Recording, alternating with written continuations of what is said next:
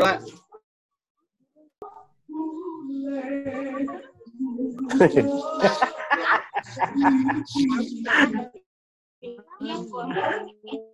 Lagi flu, meler. Flu, meler hidung. Ya, jangan diposting. Ah. Bang Aca jangan diposting. Bahaya dijemput pasukan putih nanti. Om Ikut pasukan putih sama saya.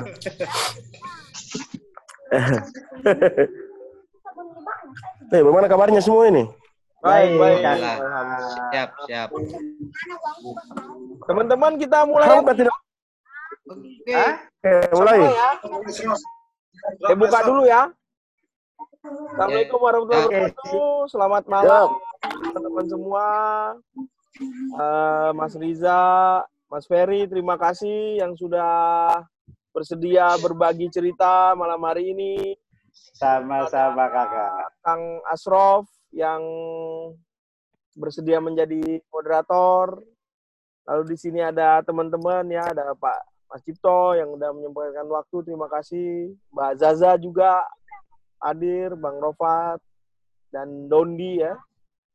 Ya ini kisah kita yang ke-9 dan kekinian banget kalau menurut saya bahwa orang-orang pasti pengen dengar nih sebenarnya cerita gimana cara apa gimana eh, pelatihan kolam sekarang gitu. Nah kebetulan eh, yang paling banyak pengalaman ya kakak Ferry nih karena dia ya penguasa kolam soalnya.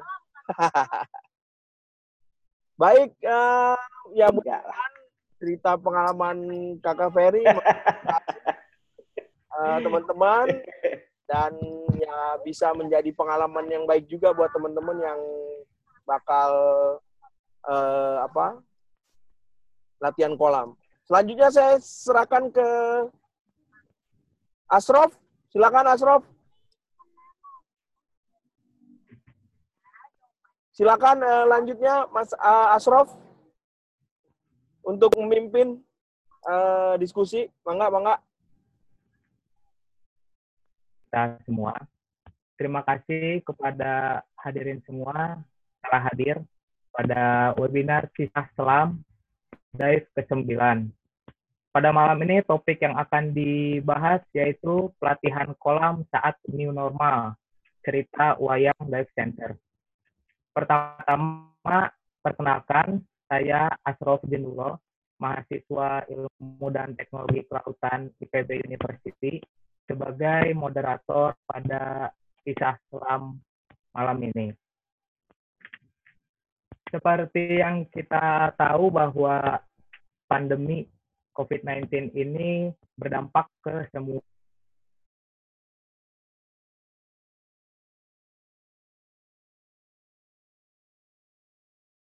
semua aspek kegiatan kegiatan menyelam baik di laut maupun latihan di kolam. Oleh karena itu pada malam ini ada pembicara kita yaitu Bang Ferry Chandra. Beliau merupakan diving instructor SSI.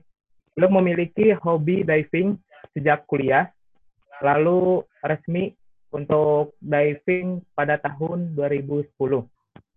Kemudian menjalani selama divingnya menjadi dive guide selama lima tahun, lalu dengan specialty nitrox-nya. Kemudian menyelesaikan SSI Instructor Training Course di Bali pada tahun 2018. Bang Ferry Chandra juga mendirikan serta mengelola sendiri Wayang Dive Center pada bulan Februari 2020 di kolam renang Widya Warapsari Polwan. Oleh karena itu, jarak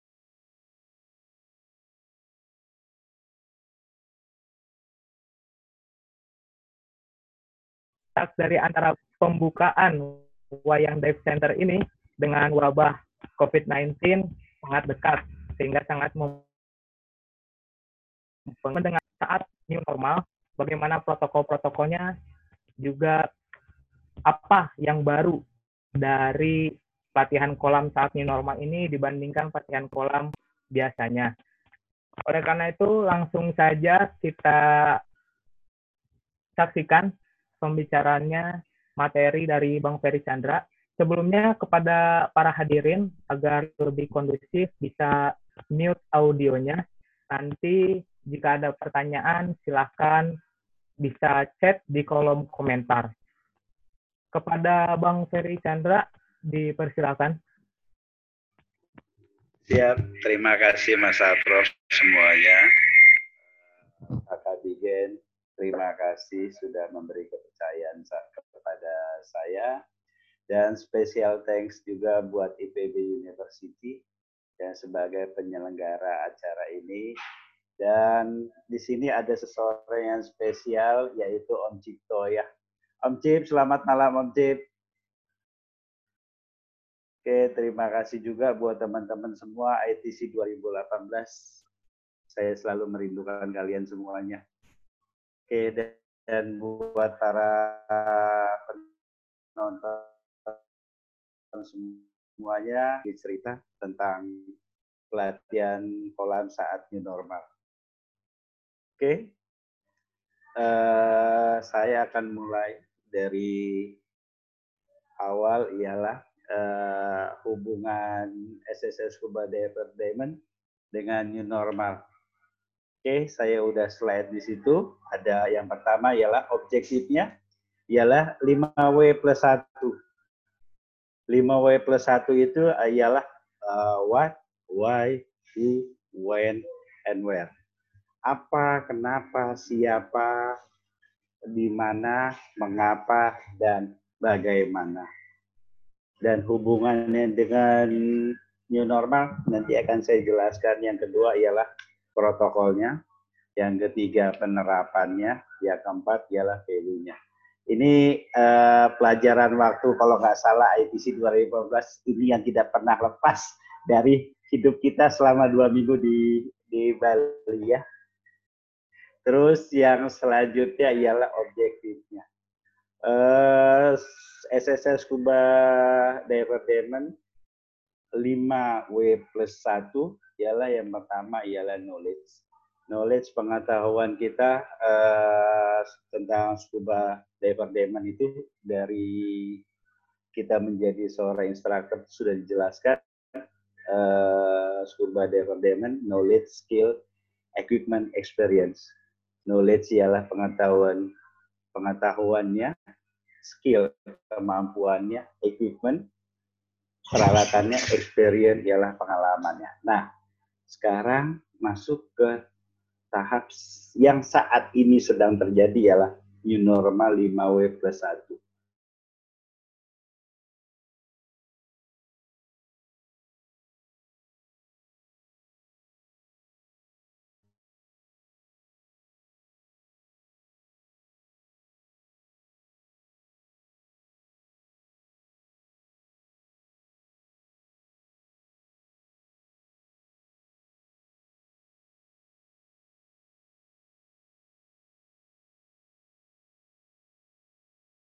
Maksudnya mandiri itu uh, uh, uh,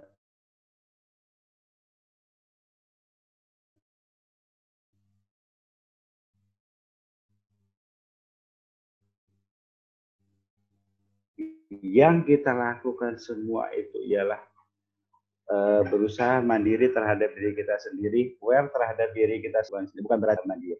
Bagi scuba departemen ini, yang prinsip kita ialah no die, eh, nobody, no die. Jadi itu yang kita terapkan pada saat uh, pada kita menggunakan scuba departemen. Nah, sekarang saya menjelaskan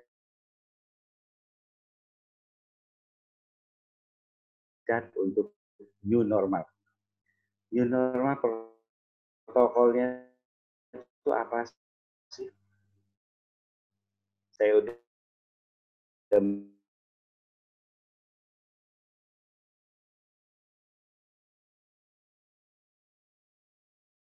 beberapa saya menjabarkan beberapa bagian pertama ialah self assessment COVID-19. Uh, sorry, ada contekan dikit saya kadang-kadang suka lupa. Oke, okay. uh, self assessment COVID dulu bentar. Eh, surat keterangan bahwa kita sehat dan tidak eh, surat pen- eh, seperti surat pernyataan lah ya bahwa kita berbadan sehat dan tidak tidak sakit. Kalau simpelnya seperti itu. Terus yang protokol kedua ialah pembersih.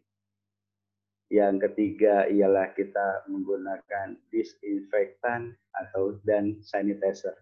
Terus penggunaan masker itu diwajibkan dalam eh, saya melakukan pelatihan di kolam dan selanjutnya ialah social distancing. Dan kebenaran kami juga sebagai pengelola kolam kolam Widya Warapsari dan itu sangat diterapkan sekali untuk social distancing sampai pemakaian bangku yang kita beri tanda silang berarti tidak boleh digunakan yaitu kita berpatokan pada social distancing. Dan apa dan selanjutnya pembatasan berskala besar apa sih? Biasa kapasitas ini saya menjelaskan dikit biasa kapasitas kita ini kolam ini misalnya standar kita gunakan biasanya 40 Nah, sekarang kita hanya pembatasan skala yang menggunakan hanya 50 persen. Seperti itu. Jadi kita nggak nggak eh, memang setiap hari ada konfirmasi, oh mas untuk aku mau tanggal sekian pemakaian kolam, tanggal sekian pemakaian kolam.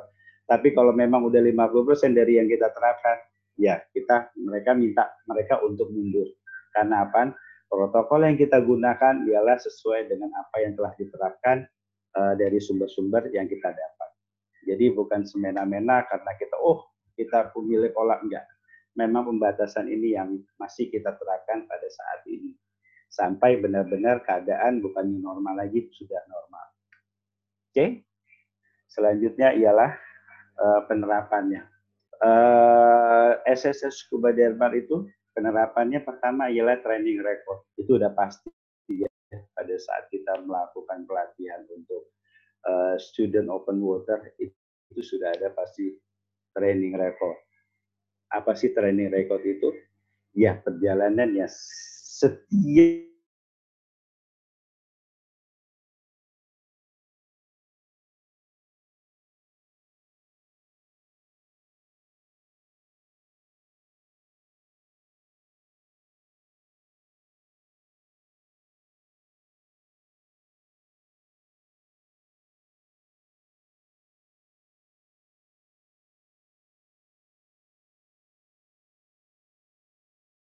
itu yang kita gunakan untuk penggunaan airnya. Terus yang selanjutnya ialah tertib protokol. Tertib protokol ini maksudnya apa sih? Sesuai apa yang telah diterapkan oleh pemerintah. Misalnya mereka pemerintah menerapkan protokol seperti Mas Fer yang tadi kita saya sudah jelaskan.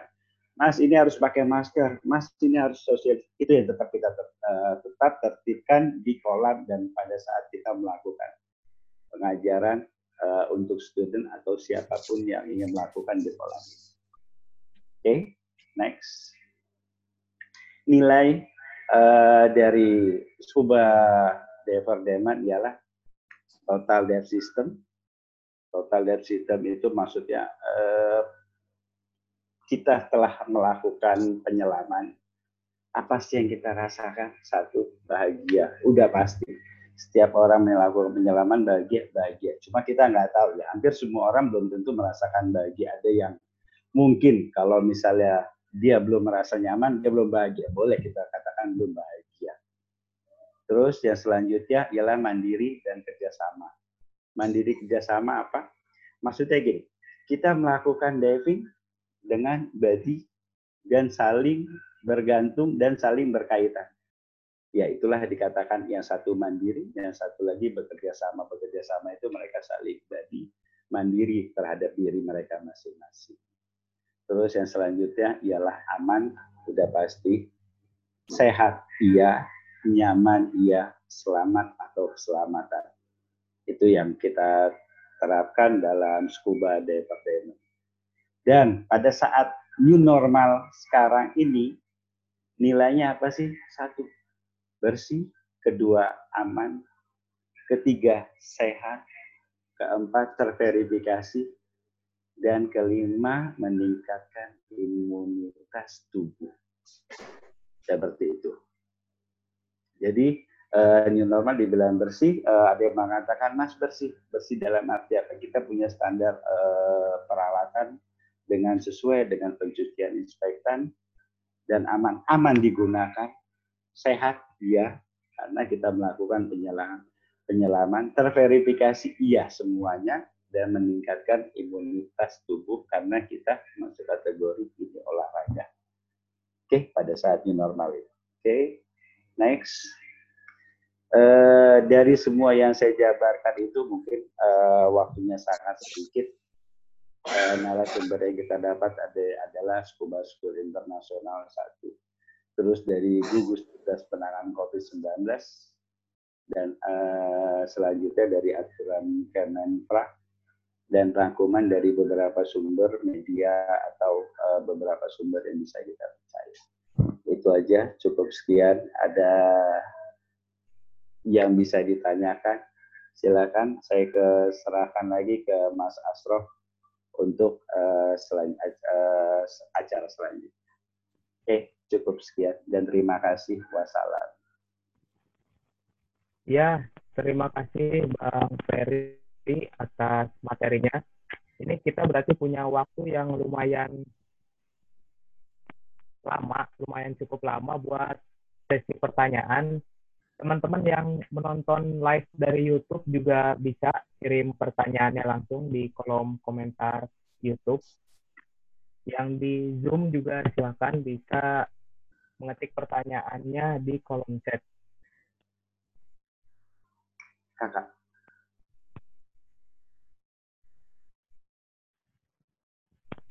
Kalau gitu Bang, ada pertanyaan dulu dari saya. Oke. Okay kita kan biasanya kalau di kolam uh, kadang ada yang keselak air kolam atau ya mengeluarkan air liur. Itu bagaimana ya bang?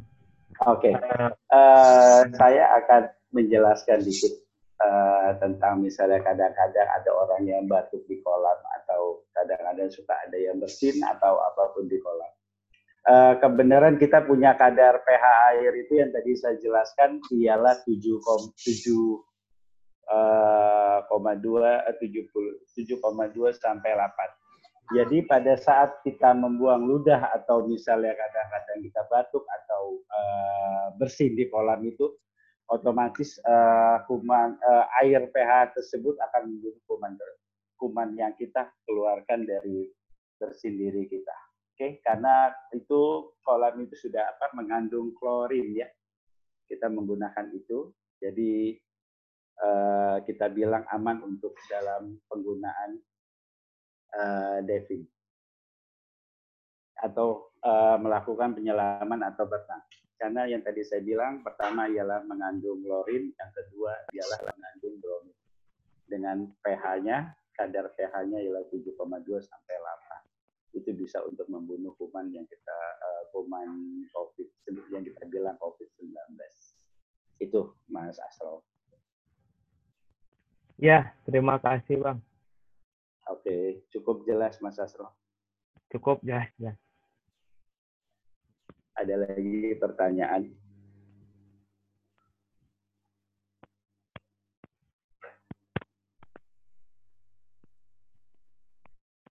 mungkin ini bang eh, bagaimana gitu cara bersih bersih yang baik setelah kita melakukan kegiatan di kolam renang. Oke, okay. Uh, pada saat biasanya pada saat saya melakukan pelatihan dengan murid, saya akan uh, merendam peralatan saya di uh, air yang telah mengan uh, setelah apa air sorry gimana sorry saya akan uh, air bersih yang telah kita beri inspektan untuk membunuh kuman corona 19 setelah itu setelah kita rendam selama berapa menit kita siram dengan air mengalir setelah itu kita jemur uh, selanjutnya udah kering baru kita bungkus plastik uh, seperti alat yang kita gunakan. Tunggu sebentar, saya coba ambil dulu. Uh, kakak, minta tolong dong alat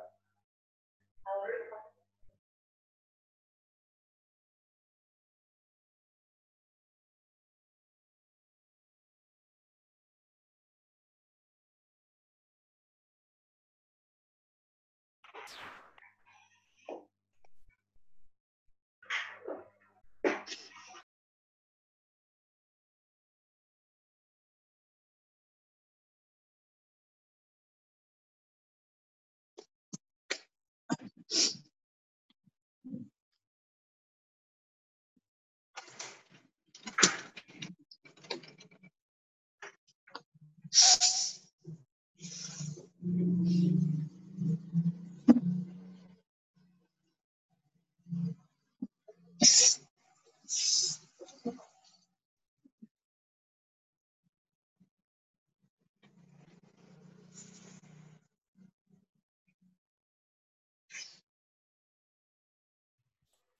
Bang Ferry Ferry. masih di mute, Bang.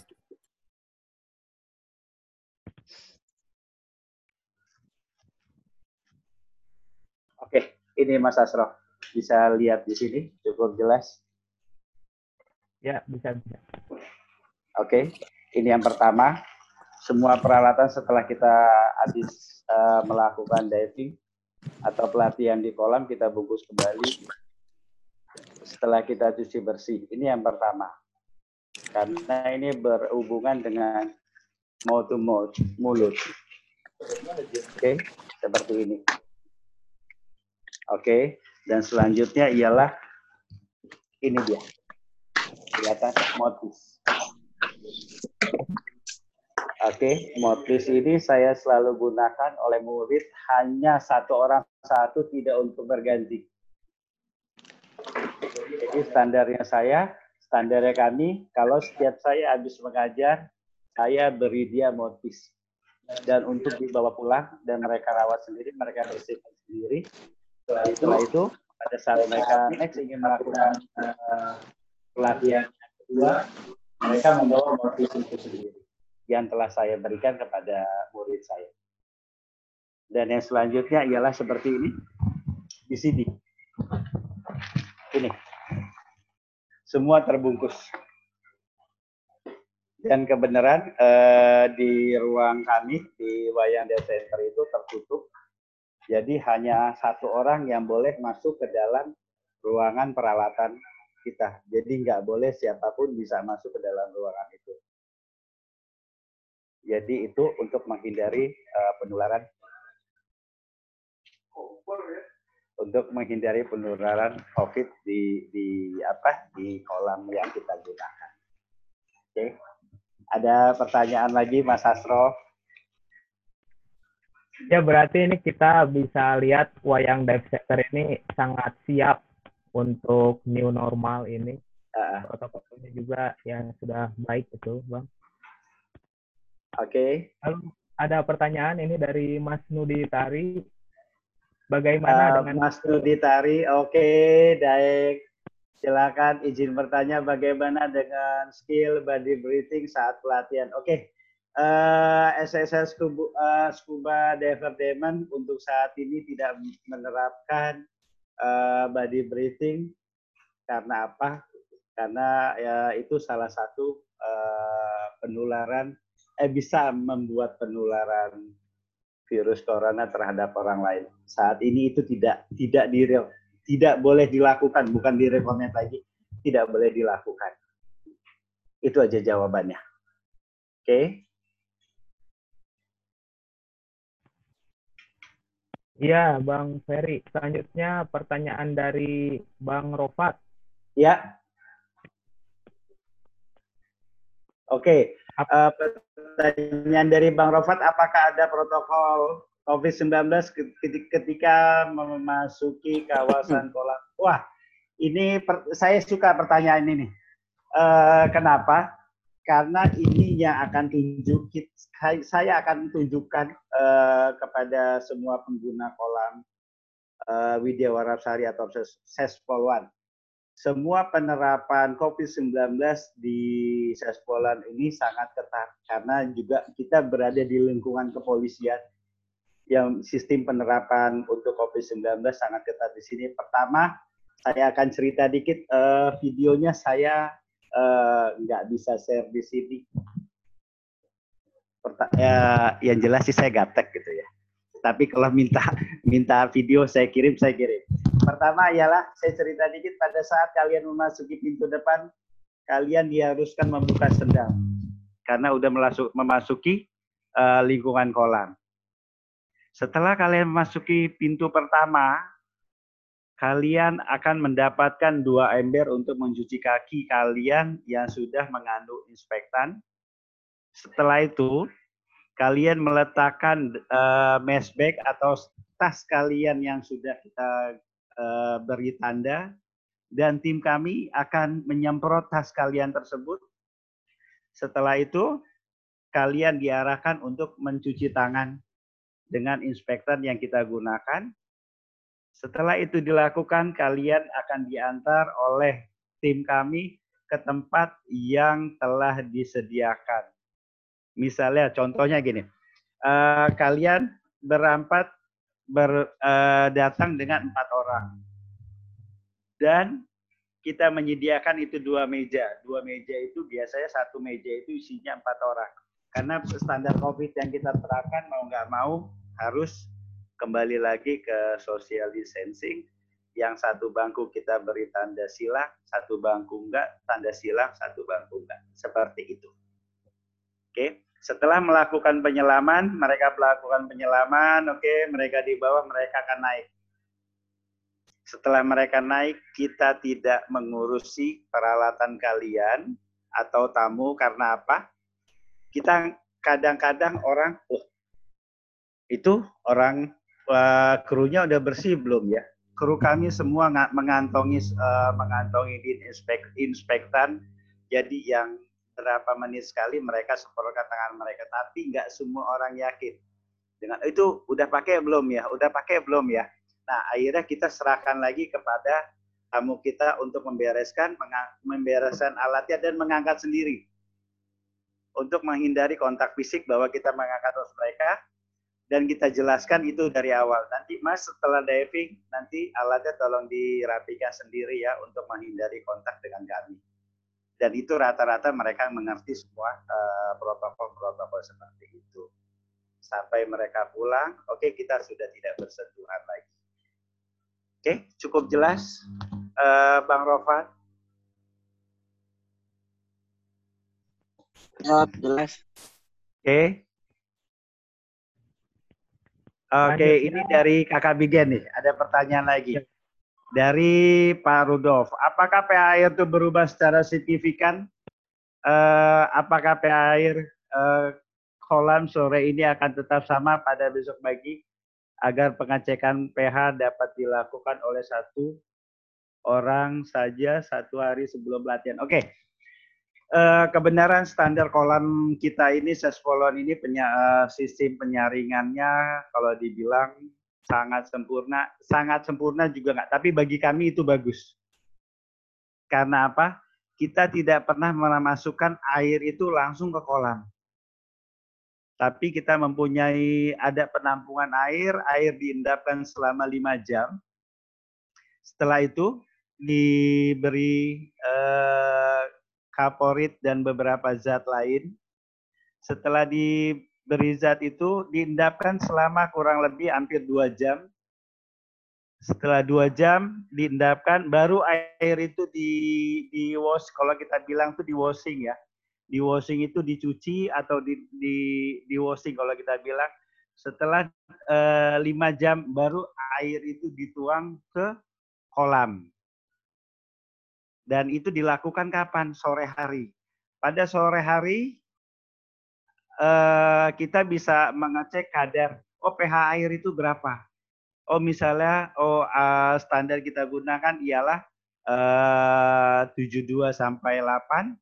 Misalnya pagi kita cek 72 dan siang kita cek 75 masih batas toleransi. Tapi setiap hari itu harus diukur kita nggak nggak nggak langsung oh ini airnya cukup sekian oh ini enggak kita ada alat pengukurnya juga aduh uh, itu yang kita lakukan setiap hari. Jadi kita berusaha air itu tetap konstan dari pagi, kadarnya itu eh, nggak beda jauh dengan eh, sore hari. Selama kadar yang standar yang masih diperbolehkan, kita tetap lakukan itu. Oke, Mas Asrof, ada lagi? Iya bang, selanjutnya Oke, ada dari Mbak Anissa Larasati. Mbak Anissa kolam yang digunakan itu kolam pribadi atau umum? Oke, Eh, Mbak Anissa Larasati, kolam yang digunakan itu kolam pribadi atau depth center atau umum. Oke, Eh, kalau kita bilang ini umum, iya. Kolam ini kolam umum. Tapi dibilang pribadi, iya juga karena masuk kategori lingkungan sespolon atau di daerah kepolisian. Jadi eh, ada beberapa ketentuan yang dibilang pribadi seperti ini. Eh, ini kan di lingkungan kepolisian nih. Pada saat mereka ingin melakukan pelatihan, contohnya Polwan ingin berenang sebanyak 40 orang. Semua DC atau umum itu harus minggir. Dan itu dikatakan pribadi, iya. Tapi kalau misalnya tidak ada eh, kegiatan sespolwan atau apa pun, DC ini umum siapa pun boleh menggunakan kolam ini sesuai rule yang telah dibuat oleh pihak Sespolwan sendiri. Seperti itu. Kalau dibilang pribadi tadi pertanyaan pribadi, iya. Kalau pihak mereka, ownernya, pihak kepolisian sedang memakai kolam, kita harus minggir semua. Kalau dibilang umum, selesai mereka melakukan kegiatan, umum, ya umum. Jadi boleh dikatakan semi pribadi, semi umum ya. Kalau dibilang umum banget enggak. Itu. Cukup jelas Mbak Nisa? Oke, thank you banget jempolnya. Oh, jempolnya gede juga ya Mbak Nisa ya. Pasti larinya kencang nih. Oke. Ini dari dari Ah. YouTube itu bang ada pertanyaan dari YouTube. Apakah dalam rangka mendukung pengurangan sampah, apakah Wayang Dive Center memiliki aturan sendiri dalam kursus di kolam dan tiap dan trip selam bagi peserta trip? Oke. Eh, dari Pak Yohanes Min mohon disampaikan dalam rangka mendukung pengurangan sampah. Apakah Wayang Dev Center aturan sendiri dalam kursus di kolam dan trip sebagai trip? Oke. Eh, Mas Yohanes, eh, saya akan menjawab eh, pertanyaan Mas Yo. Eh, Wayang Dev Center ini baru berdiri bulan Februari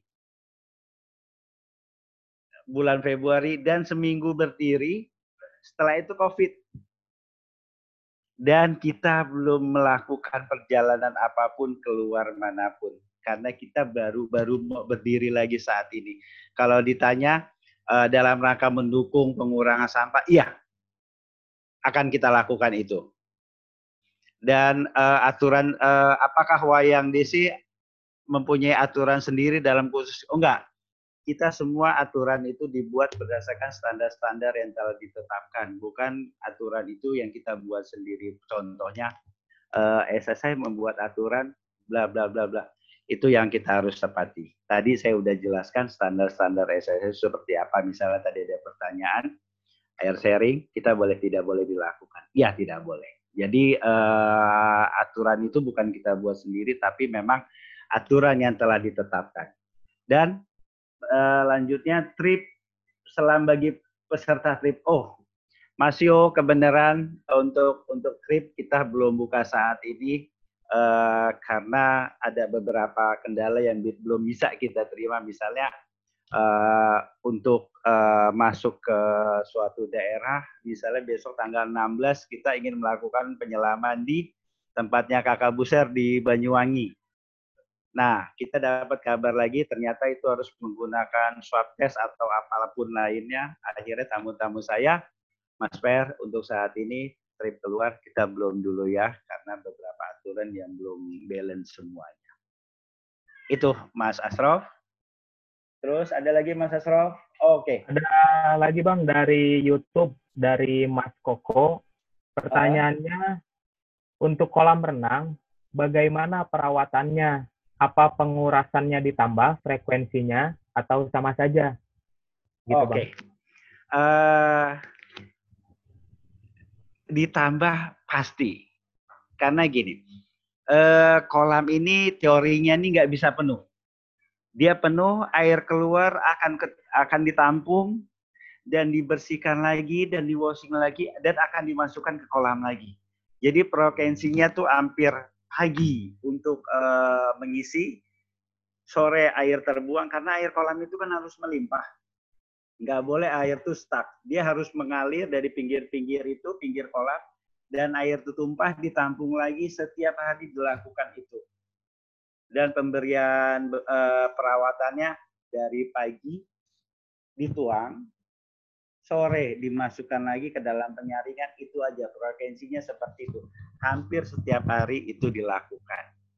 Jadi untuk perawatannya eh, kita bilang bagi bagi saya itu bagus sekali karena itu dilakukan oleh pihak Setpolwan sendiri dan tetap aturan dari eh, dari Kemenfrap izin-izin untuk kolam tetap kita terapkan itu aja Mas Koko Oke ada lagi Mas Asro Selanjutnya dari Zoom meeting, apakah COVID-19 dalam tubuh masih hidup saat kita di dalam kolam atau dalam laut? Yang kedua, apakah wayang bagi-bagi kaos wayang? Oke. Sampai batuk saya. Oke. Eh, apakah COVID-19 dalam tubuh masih hidup saat kita di dalam kolam atau di la- dalam laut? Kalau di la- dalam laut itu udah pasti lewat ya, udah pasti mati ya. Tapi kalau di dalam kolam eh, terkena pH antara 72 sampai 8 itu kemungkinan mati, bukan kemungkinan lagi itu mati karena standar yang kita gunakan seperti itu. Oke, terus yang kedua, apakah wayang bagi-bagi kaos? Oke, Mbak kira silakan kirim alamatnya, nanti kita kirim kaos eh, dan ukurannya sekalian. Oke, nanti kita kirimin kaos partai wayang. enggak lah, enggak lah. Kirimin alamatnya mudah-mudahan kita bisa bisa kirim kaosnya. Oke, Mas Asraf dilanjut. Ya Bang, selanjutnya dari Bang Dondi Arafat. Oke. Kononnya COVID menular lewat droplet atau liur. Gimana resikonya di kolam? Apakah sudah ada konsultasi dengan dokter? Oke, eh, wah ini kakak senior ini kakak Dondi ini. Konon COVID menular lewat droplet atau liur. Iya. Bagaimana resiko di dalam kolam? Oke, di dalam kolam tadi yang sudah saya jelaskan ialah eh, air kolam itu dengan kadar pH 72 sampai 8 itu kuman COVID-nya mati. Yang selanjutnya ialah ini motif yang kita gunakan tadi yang saya bilang ini tidak berbagi dengan siapa pun. Satu orang satu menggunakan motif. Misalnya kakak Dondi bawa murid, dia tidak eh, tidak mempunyai alat, oke rental sama kami, kami sediakan alat dan kami sarankan untuk membeli motif yang benar-benar baru dan belum belum digunakan. Oke. Eh, terus sudah ada konsultasi dengan dokter gimana resiko di kolam. Eh, konsultasinya kita bukannya dari dokter Kakak Dondi. Eh, ada beberapa narasi atau narasumber yang bisa kasih kita kasih arah eh, kita menjadikan arahan buat kita sendiri. Jadi ada beberapa sumber-sumber misalnya eh, yang sumber yang bisa dipercaya ialah dari SSI sendiri, terus dari beberapa agensi-agensi yang lain yang nggak mungkin bisa saya sebutkan di sini. Oke, Kakak Dondi, udah cukup jelas.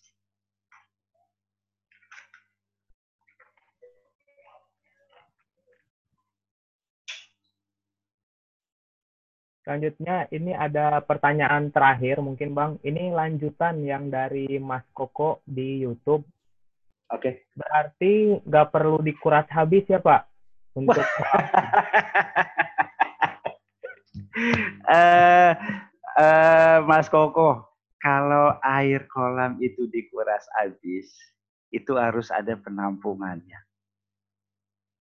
dan penampungannya tuh harus sebesar kolam itu juga. Dan tidak seperti itu caranya. Caranya tuh air dari keran tidak masuk langsung ke kolam, enggak. Ada penampungan, eh, penampungan air setelah ditampung yang tadi saya jelaskan. Setelah penuh air itu diendapkan selama lima jam. Setelah lima jam dimasukkan beberapa eh, salah, eh, salah satunya ialah kaporit. Baru air itu di dibersihkan, diendapkan lagi, baru ditampung lagi, eh, di- dituang lagi ke dalam kolam. Nah, pengurasannya seperti apa? Air itu, air kolam itu selalu penuh. Dan dari dinding-dinding samping kolam, air itu terbuang. Sebenarnya itu air itu tidak terbuang, tapi masuk ke dalam penampungan lagi, dan itu disaring lagi, dibersihkan lagi. Itu hampir dilakukan setiap hari melakukan itu. Jadi kita bilang air bersih, iya bersih. Karena kita menjaga satu kadar pH yang kita utamakan. Kedua, beberapa penyakit di kolam. Yang ketiga ialah kejernihan air. Itu. Oke, Mas Koko sudah cukup jelas. Ada lagi Mas Asrof. Sudah cukup, Bang. Tadi dari pertanyaan dari Wah, di sini ada Kang Adit ya. Salam hormat Kang Adit. Hadir. Iya siap. Belum sempat saya ke Ternate akhirnya kemarin cancel COVID lagi Kang Adit. Mohon maaf. Gak apa-apa, gak apa-apa. Siap, siap. Lanjut, lanjut. Siap. Ya siap Mas Asrof. Sukses selalu Kang Adit. Sama-sama, sama-sama, Coach. Kalau gitu untuk sesi pertanyaan kita cukupkan sampai sini. Buat teman-teman yang mungkin tadi ketinggalan di bagian awal bisa menonton tayangan ulangnya di YouTube channel Marine Science and Technology. Di YouTube channel itu juga banyak tayangan menarik lainnya termasuk kisah selam dive 1 sampai dive 8 dan tayangan menarik lainnya. Silakan berkunjung ke YouTube Marine Science and Technology. Eh, untuk itu saya tutup dari saya cukup sekian. Mohon maaf apabila ada kesalahan dan kekurangan dalam memandu acara. Terima kasih Bang Ferry. Terima kasih juga teman-teman hadirin semua yang sudah hadir. Saya kembalikan ke tuan rumah Bang Bikin. Terima kasih. Mantap sekali. Eh, Kakak Bang. Asro, Kakak Ferry, luar biasa ini. Eh, Jadi kita terima kasih banget waktunya.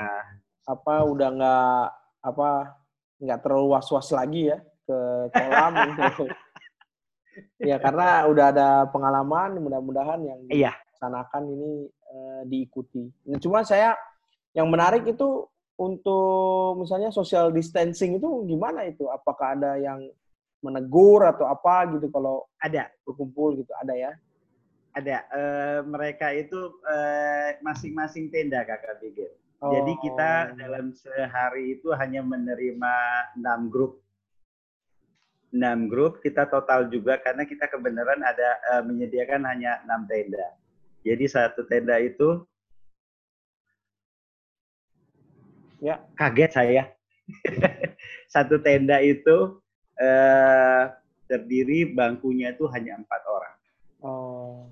Karena ada social distancing jadi kita buat jadi satu bang eh, satu meja itu ada dua meja jadi tetap isinya dibagi dua kalau di empat biasa sa- kita gunakan satu meja sekarang kita gunakan dua meja dan jarak mereka dari meja pertama meja kedua itu cukup jauh kurang lebih hampir 2 meter 3 meter karena kebenaran kolam yang kita gunakan ini cukup luas untuk Oh. eh, social distancing- dis- distancingnya dan yang selanjutnya ialah eh, kami punya kru yang akan memberitahu Mas, mohon maaf itu ada tanda silang eh, agak geser sedikit takutnya apa eh, untuk menghindari penyebaran COVID yang selama masa new normal ini. Nah, terus itu kalau kalau untuk biaya ada penambahan nggak? Eh, eh, biaya untuk saat ini tidak tidak ada penambahan apa pun staf standar kita yang gunakan ialah 110 dan untuk instruktur beberapa instruktur misalnya ada harga cincai lah buat kita apalagi Asik. ada Mas TV selamat malam Mas TV Oh, ternyata Anissa ini Mas Jipi aku kira kok siapa ini. Maaf pakai punya istrinya baru ini. Berarti dia tidak bisa Zoom meeting. Punya istrinya ini. Pak. Om Cip. Selamat malam.